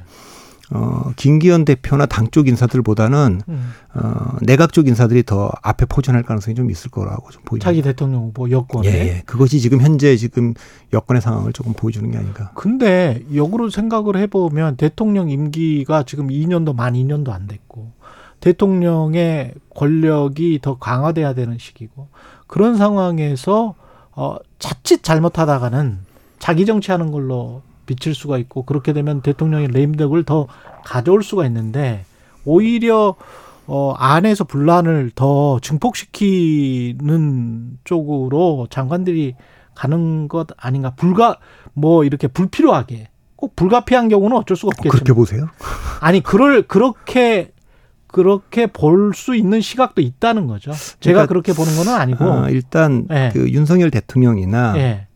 또 한동훈 장관, 원희룡 장관, 박민희 장관 예. 이분들은 그 대통령이 생각하는 바 방향 뭐 이것이 다 그래도 에, 국정의 방향이랄까 뭐 그리고 야당과 좀 이렇게 물러서지 말고 좀 강하게 좀 어, 좀 싸워라 뭐 이런 것이 있으니까 일종의 호위무사로서 지금 이렇게 강하게 하는 거다. 호위무사라기보다는 예. 에, 이전에 이제 보수정당이 집권했을 때가 이제 박근혜 대통령 때거든요. 그랬죠. 근데 이제 박근혜 대통령은 대통령 되고 나서 당과 관계가 굉장히 안 좋았습니다. 긴장이 있었고. 음. 그러니까 대, 박근혜 대통령 정치를 오래 하셨고 상당히 뭐 힘도 있고 기반이 있지 않았습니까? 예. 그러니까 뭐 이명박 대통령 때 마지막에 비대위원장까지 하고 2012년 공천과 2016년 공천까지 두 번의 공천을 할 정도로 힘이 있었던 분인데 그, 그렇죠. 근데 그제 기억에는 그분이 대통령 되고 나서 뭐 국회의장도 본인 뜻대로 앉히지 못했고 그때 뭐 항우여 의원을 밀었는데 정의 의원한테 졌고 어. 원내대표도 유승민하고는 잘 아시다시피 그렇죠. 정반대고 그렇죠. 그렇죠. 당 대표 전당대 때도 뭐 그때 뭐 실제 그랬는지 모르지만 예. 서청원이 되는 게 좋다 생각했는데 김무성 의원이 됐지 않습니까? 그러네요. 생각해 보니까. 서울시장도 예. 아마 2014년 지방선거 때도 그것도 사실은 뭐 김항식 총리도 영입해서 내고 그랬는데 아. 예, 결국 정몽준 후보가 되지 않았습니까? 예. 그러니까 당에 대한 장악력이 초기에 굉장히 어, 약했어요. 네, 음. 그리고 이제 그것이 결국 공천 과정까지 충돌이 있었고 결국 탄핵까지 연결되지 않았습니까? 예. 어, 이제 그런 거에 비하면 지금은 어, 굉장히 강력한 그 친정 체제인데 보통 그동안의 친정 체제라 그러면 대통령이 있고 당도 대통령이 원하는 사람들을 앉히면 예. 그 당에 보통은 힘을 실어줘서 그 그렇죠. 당의 역할을 하게 하는 게 보통의 방식인데 대통령이 별말하지 않았고. 예 그런데 예. 지금은 당보다는 지금 확실히 현저히 그 무게 중심이. 예, 내각 쪽에 있는 것으로 보이고 그러다 보니까 예. 어, 실제로 서로 이제 뭐 이게 그 상승 작용을 일으키는 건지 어. 예, 장관들끼리 경쟁 의식이 있는 건지는 잘 모르지만 아. 어쨌든 조금 그 뭐 한동훈 장관이야 뭐 제, 최일선에서 지금 사법 리스크를 다루고 있으니까 그럴 수 있다고 보지만 원희룡 장관은 최근에 조금 말이 상당히 강해지고 있는 건 사실이죠. 그게 대통령한테 득이 됩니까? 대통령 국정 운영에 어떻게 보세요? 그러니까 그거는 뭐 득실을 따질 수 있는데 예. 일단은 그 이 싸움이 강대강 대치고 그러니까 저 야당의 이재명 대표가 있는 상황 속에서는 내년 총선까지는 이 상황으로 갈 수밖에 없다. 그러니까 어. 그리고 그러면 일단 어쨌든 그 밀리면 안 된다. 예, 그러니까 내각도 이 저기 뭐 민주당의 지금 국회의원들이 굉장히 그, 그 강경파들도 많고 예. 어, 그러기 때문에 거기 당당히 맞설 수 있는 장관의 모습을 어쩌면 대통령이 뭐 요구했는지 잘 모르지만 적어도 듯한. 네. 적어도 대통령의 뜻이 분명히 지금 그게 아니라고 한다면 그렇지, 장관들이 그렇지. 그렇게 하기는 어렵겠죠. 그렇네. 그러니까. 에, 적어도 예. 뭐 어. 독려하거나 음. 뭐 이러지는 않았을지 모르지만 음. 어, 서로 이신전심으로 이심- 영화 아, 영화시중. 아, 지금 이런 네.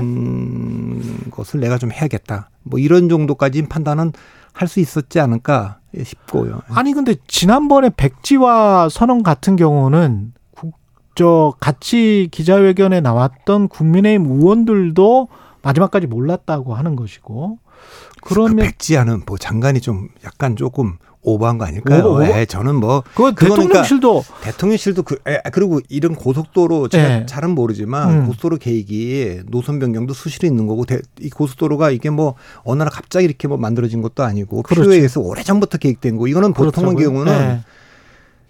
뭐 정권 어. 보수 정권이고 진보 정권이고 다 넘어 있는 문제예요. 왜냐하면 이런 게 계획이 수립되고 네. 뭐 추진되고 하는 과정에는 굉장히 긴 시간이 필요하기 때문에 그렇죠. 들어가서 보면 네. 모든 정권을 다 간통해서 나오기 때문에 네.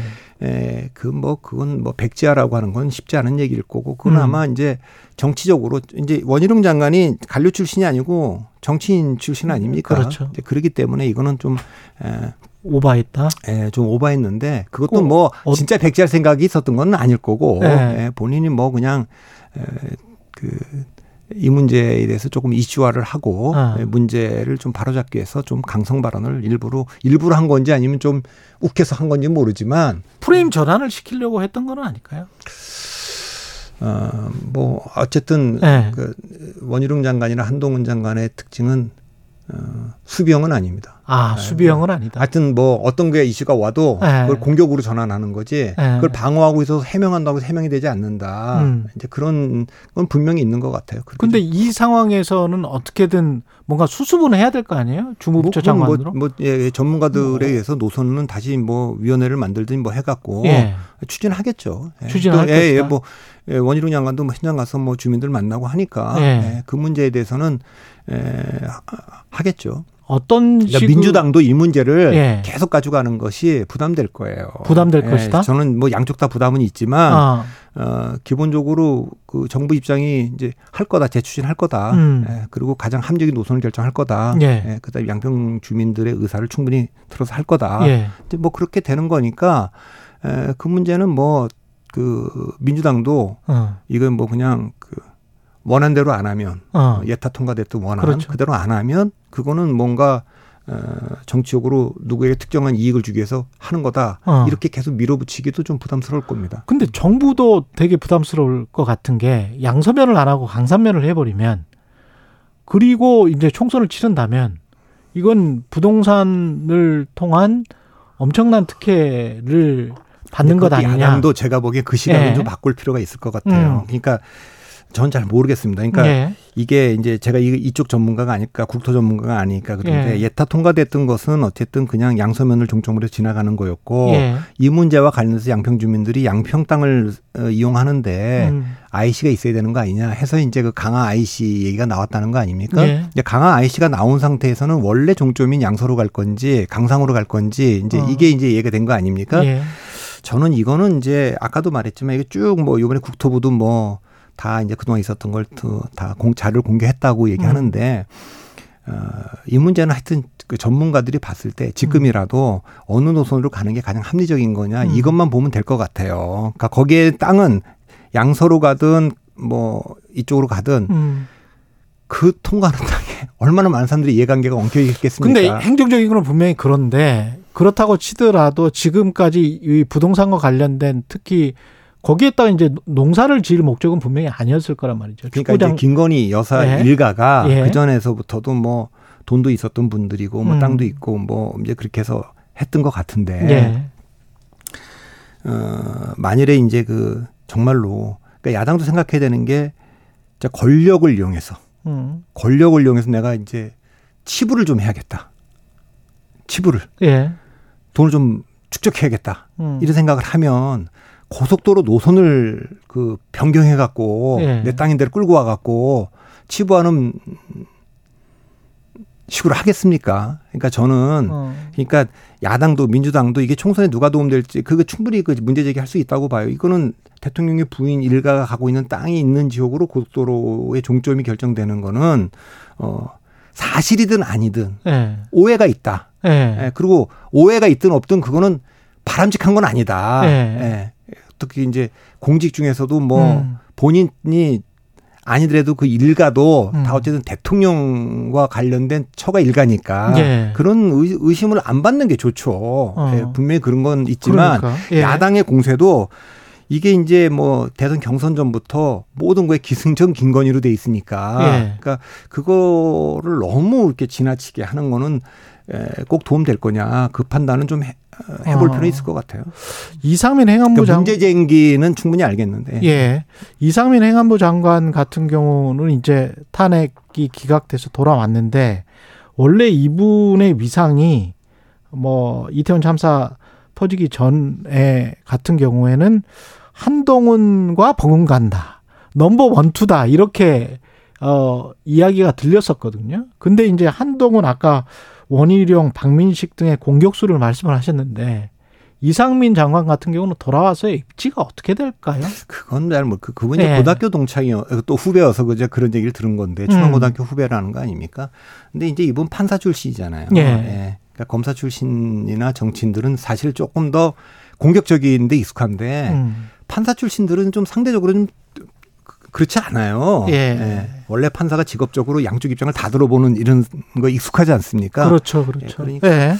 어, 이분이 그리고 이제 본인이 어쨌든 6개월 정도 그러니까 아주 본인이 장관 시절에 예. 큰 참사를 경험을 했고 그것 음. 때문에 탄핵도 됐고 6개월 만에 돌아오기 때문에 정치적으로 무슨 뭐 아까 말한 대로 공격적인 걸 한다거나 음. 뭐 그러지는 않을 겁니다. 그리고 그 전에도 뭐 이상민 장관이 뭐 정치인으로 보거나 또뭐 음. 대권주자로 보거나 이런 이 시각은 별로 없었지 않습니까? 그러네요. 그냥 그러네요. 대통령과 그 에, 고등학교 선후배 관계다 뭐 아. 이런 것 때문에 주목받은 적은 있기 때문에 음. 예, 그렇군요. 예.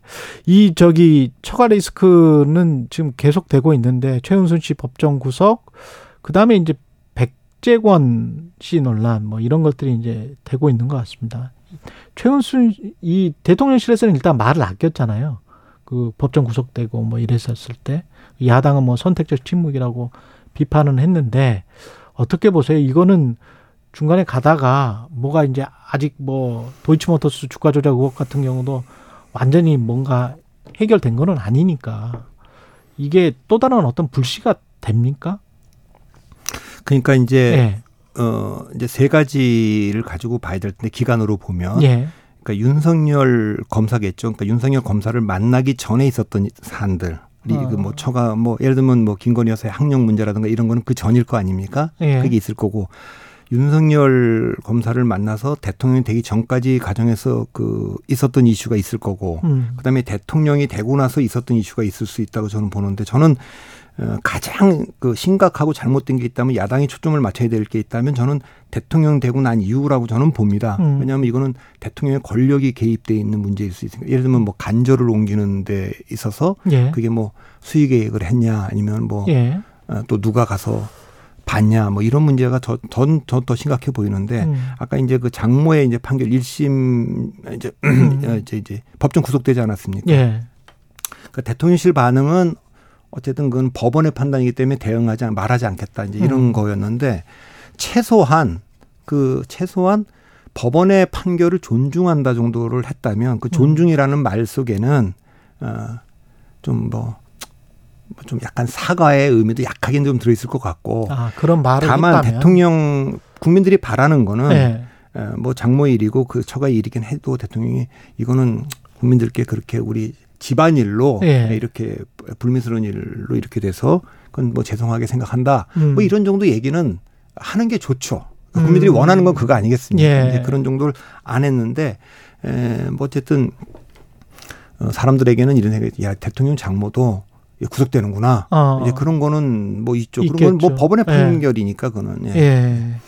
그 백재권 씨 그 관상가 뭐 풍수지리가인데 이거는 아 한쪽에서는 뭐 그렇게 보는 것 같습니다. 약간 좀 문화적인 걸로 보는 것 같고 문화적으로 용인할 수 있는 수준 아니냐 한국에서 동양적으로 그리고 한쪽에서는 국가 안보라는 측면 그 다음에 민간인 그 다음에 왜 그러면 뭐 CCTV가 백재권이든 뭐 천공이든 어 수염 긴 사람이 맞섰는데 그걸 왜 감춰왔었지? 뭐 이런 것들 그래서 행정의 투명성 뭐 이런 쪽으로 보는 시각이 있는데 어떻게 보세요? 그래서 저는 이제 뭐 커뮤니케이션적 시각에서 보면 음. 정치는 사실의 게임이 아니라 인식의 게임이니까 예. 지금 요거 핵심은 뭐냐면 윤 대통령 부부가 음. 아, 뭔가 이렇게 좀그 어, 무속 역술인이나 뭐 풍수 이런 분들의 도움을 받는다 이런 인식을 주고 있는 거 아닙니까? 예. 아, 그것이 뭐 경선 때부터 지금 TV 토론 과정에서도 그렇고 뭐 여러 인물들이 등장을 했어요. 음. 그러니까 이것이 불식되고 있지 않다고 하는 게 첫 번째 문제입니다. 음. 어쨌든 두 번째 문제는 윤 대통령의 그 인식과 또 이 정부 인식은 강우병이나 최근에 이제 후쿠시마 오염수에 이르는 뭐 또 천안함 사건도 그렇고 예. 수많은 얘기가 나올 때마다 이 정부가 어, 음모론 괴담이라는 걸로 이제 야당의 프레임을 봉쇄하는데 그렇죠. 예. 예, 그럴 때마다 하는 얘기가 과학을 믿어야 된다. 그랬죠. 예, 과학을 믿어야 된다. 그랬죠. 예, 그러니까 지금 이 지금 우주로 지금 인공위성을 쏘는 아, 시대인데 그렇죠. 이제 예. 그런 시각이라면 음. 이건 당연히 이상하죠. 이상하죠. 예. 예. 이상한 겁니다. 그러니까 제가 이제 저는 이제 종교가 기독교이기 때문에 예. 제가 이 문제 질문 받고 세, 세게 얘기를 못 해요. 그러니까 아, 그게 아까 예. 말한 지 문화로 보는 분들도 있고 뭐, 그렇죠. 뭐 여러 가지로 보는 분들이 있고 막 예. 그래서 그거는 뭐 잘못된 거다, 음. 틀린 거다 이렇게 제가 뭐 단언을 못 하는데 제가 이제 그 정치 컨설턴트 아닙니까? 예. 저의 가장 강력한 이 예. 경쟁자들이에요, 이분들이. 아 무속인들이 제가 예. 예. 뉴욕 정치인들이 제가 이, 2007년도 제가 예. 한번 이제 에피소드를 말씀드리면 2007년도에 모 월간지가 예. 그 2007년 대통령 선거가 있지 않았습니까? 그러니까 대통령 선거 1월 달에 그 특집을 기획 특집을 낸다고 12월 달에 인터뷰를 요청해서 인터뷰를 했어요. 음. 2007년 대통령 선거는 어떻게 될 것 같고 뭐 이런 걸 쭉 했는데 1월 달에 책이 나왔어요. 받아 봤는데 기획 1이라고 돼 있더라고. 그 이제 저가 저를 포함한 다섯 명의 이제 이를테면 여론조사 전문가들이 사회학자들은 기획 뭐 1이고 예, 1이야. 근데 네. 기획 2가 있어. 예. 역술인 10명이 쫙 있는 거예요. 그래서 제가 아니 이게 어떻게 어떻게 이렇게 붙여 놓을 수 있냐. 예. 그랬더니 그 사람들한테 항의한 건 아니고 그분들에게. 그랬더니 어느 모 정치인들이 그런 거야. 아니 이게 원래 예. 이거 옛날부터 대통령 선거 했을 때 역술인들이 이렇게 나왔다는 거 월간지에. 그렇죠. 그 당신들, 맞아요. 당신들이. 조금 이제 유명해지고 커서 거기 끼워준 거지. 원래부터 아, 역술인들은 원래 주인들은 주인들은 이 사람들, 이 사람들이 이 사람들이 주인들이다. 주인이다. 근데 원래. 그때 당시 어, 아. 이분들은 확실하게 말하지 않냐. 네. 그때 이제 한참 주가를 올리던 신모라고 하는 여자 역술인인데 아, 기억나, 기억나요. 예. 손학규가 손학규가 된다. 심이죠, 심. 예, 예, 심이죠. 그 예. 손학규 된다 이렇게 돼 있는 거예요. 그래서 제가 예. 그때도 뭐 이명박 박근혜 경선하는데도 다 와서 제가 보기엔 여론조사 추이가 이명박이 후보가 될 것 같은데 아, 역술인들이 이명박은 박근혜가 된다 그랬다는 거예요. 그러니까 예. 제가 실제로 예. 아 그건 참그 근거를 갖고 얘기하는 건 아니기 때문에 그렇죠. 제 입장에서 보면 참 뭐라고 얘기를 반박을 못 하겠는데 예. 정말 강력한 이 경쟁자고 야 음. 이분들이 요즘도 이렇게 근데 윤 대통령과 이 보수 정권은 알아야 될 겁니다. 그러니까 이 뭐 우리가 괴담이다 음모다 이런 걸 싸우려고 하고 과학을 얘기할 거면 음, 특히 대통령의 안보상 그 이런 모든 걸 다루는 그렇죠. 그런 건 아주 정말 최고의 그 전문가들한테 자문을 받아야 되는 거 아닙니까? 그렇죠. 네, 그러니까 예. 그 문제에 대한 걸 불시키지 못했고 그게 떳떳하고 그 잘못된 게 아니면 어. 그왜 공개를 안 했겠어요 처음부터. 예. 예. 그 대통령 지지율에 미칠 영향 같은 거는 있을까요? 이 저, 저변에 이런 것들, 일본 오염수부터 해가지고 이렇게 쭉 흘러왔는데, 어떻게 보십니까? 그러니까 대통령? 지지율은 예. 이미 이제 그 선거가 다가오잖아요. 예. 다가오니까 결집을 좀 서서히 시작할 단계고 아, 그래서 어뭐 지난 대통령 선거에서 흔쾌히 지금 그 찍었던 아. 윤석열 대통령 그분들은 크게 영향을 안 받을 겁니다. 그게 네. 이제 뭐 어, 지금 한 30에서 35% 내외까지 있는 거고, 여기 그러니까 30% 바닥은 좀 확인된 거니까 그 밑으로 떨어지긴 쉽지 않을 것 같고, 그러니까 온갖 이슈가 나와도. 다만 이제 중도층들이 좀 돌아와야 지지율이 40%를 넘을 텐데, 여당 입장에서. 예, 그러니까 예. 마지못해 찍었던 분들인데 그분들은 예, 정책을 뭐 문재인 정부의 정책을 뒤집는 것도 중요하지만 좀 정책인 태도 같은 거 음. 그런 것들도 조금 잘못한 게 있으면은 뭐 좀 사과도 하고 음. 인사 문제도 조금 국민들이 보기에 합리적인 분들로 좀 하고 음. 뭐 그렇게 했으면 좋겠는데 얼마 전에 뭐 이제 뭐 이제 장관 임명이나 이런 거를 봤을 때 예. 이제 그렇게는 잘 안 될 것 같고 음. 그런 이제 김영호 통일부 장관 후보죠. 말 뭐, 아, 뭐, 장관. 예, 그렇죠. 예. 그리고 예. 이제 이제 뭐 또뭐 차관급이라고 하는 예, 음. 또 인사의 문제도 좀 있었지 않습니까? 그래서 어, 모르겠어요. 선거가 다가오면 대통령의 인사 문제라든가 어, 태도, 정책 태도 문제가 또 변화할 가능성은 있을지 모르겠지만 음. 현재는 뭐 이제 기대 난망인 것 같고 다만 지지율도 굉장히 제한적으로 영향을 미칠 거다. 네. 왜냐하면 에, 초기에는 이제 이런 일이 있으면 뭐 24%까지 막 떨어지고 그랬던 거는 어. 기대가 있었어요. 아, 예. 윤 대통령이 좀, 좀 다르게 하겠구나라는 예. 기대가 있는데 그렇게 안 하니까 실망이 있었는데 음. 지금은 어느 정도 대통령의 스타일이라든가 어떻게 하겠다는 걸 익숙해진 상황이거든요. 예. 이제 양쪽이 약간씩 결집하는 상황이기 때문에 지지율이 무슨 폭락한다거나 음. 뭐 이러지는 않을 것으로 봅니다. 민주당은 어떨까요? 그 이재명 대표 관련해서는 뭐 이화영 전 부지사 대북송금 그 다음에 어 검찰의 체포영장 뭐 이게 다시 한번 오면 어떻게 또 법원에서 만약에 구속영장 실질심사를 받는다면 그런 것도 영향을 미칠 것 같고 그 민주당의 향로는 어떻게 예상을 그러니까 하십니까? 민주당은 예. 그러니까 대표 리스크와 관련돼서 음. 어, 어려움이 있는 거 아닙니까? 그렇죠. 예. 네. 그래서 제가 지난번에 이 방송에서도 말씀드렸지만 친명이라고 하는 분들은 이제 시나리오가 세 가지인데 무슨 일이 있어도 이재명 대표 체제로 총선 치른다. 네. 두 번째는 정말 여의치 않으면 친명 비대위로 전환할 수는 있다. 어. 그안 된다면 뭐 분당도 불사한다 이런 거고 반명은 이재명 대표 체제 아마 머릿속에 없을 겁니다. 친명 어. 비대위도 머릿속에 없을 거예요. 아. 최소한 자기들도 동의할 수 있는 비대위 이게 이제 첫 번째 카드일 거고 두 예. 번째는 이재명 대표가 물러나지도 않고 음. 비대위 전환도 동의하지 않는다면 예. 그렇다면 뭐 우리가 선제적으로 어 이재명 체제를 붕괴시키겠다. 이제 이게 이제 불체포 특권을 포기하겠다는 선언도 있고 체포 동의안이 넘어왔을 때 우리가 이제 그 가결시킬 수 있다 이런 거 아니겠습니까? 둘 다 교집합은 분당이네. 예, 예. 아니 분 분당은 아니고 이제 예. 어쨌든 친명의 그 두 번째 시나리오 친명 비대위, 예. 반명의 첫 번째 시나리오 모두가 동의하는 비대위. 비대위. 이 사이에서 협상이 된다면 아. 정책으로 타협이 될 수 있다고 저는 보는데 아. 친명의 1번 시나리오 이- 무조건 우린 이재명 대표 체제로 간다. 음. 이거 반명의 2번 시나리오 이거 우린 그럼 선제적으로 붕괴시키겠다. 이렇게 충돌하면 음. 이거는 이제 공중 분해되거나 경착륙하는 거 아니겠습니까? 그러네. 그러니까 그 사이에서 예. 지금 뭔가 결정을 해야 되는데 예. 여기에 이제 트리거가 되는 게 그 혁신이가 들고 나온 체포 동의안 문제죠. 그러네. 예. 그 지금 그거를 투표. 예. 기명 투표는 받아들여지지 않을 겁니다. 아, 않을 예. 거고. 그게 뭐 반명에서 동의하겠습니까? 예. 그건 뭐 다 그렇죠. 이름 쓰고 나와 손 들고 예. 나오라는 건데 그렇게 잘 안 될 거고 지난번에 겨우 10표 차이로 부결됐지 않습니까? 음. 139대 138인데 찬성 139였고 기권과 무효표가 꽤 됐어요. 그렇기 때문에 다만 이제 체포 동의는 어떻게 될지 는 모르겠는데 예. 음, 그게 이제 민주당이 이제 풀어야 될 분기점. 없는 굉장히 난제죠. 예, 분기점이 곧 다가올 수도 있겠다.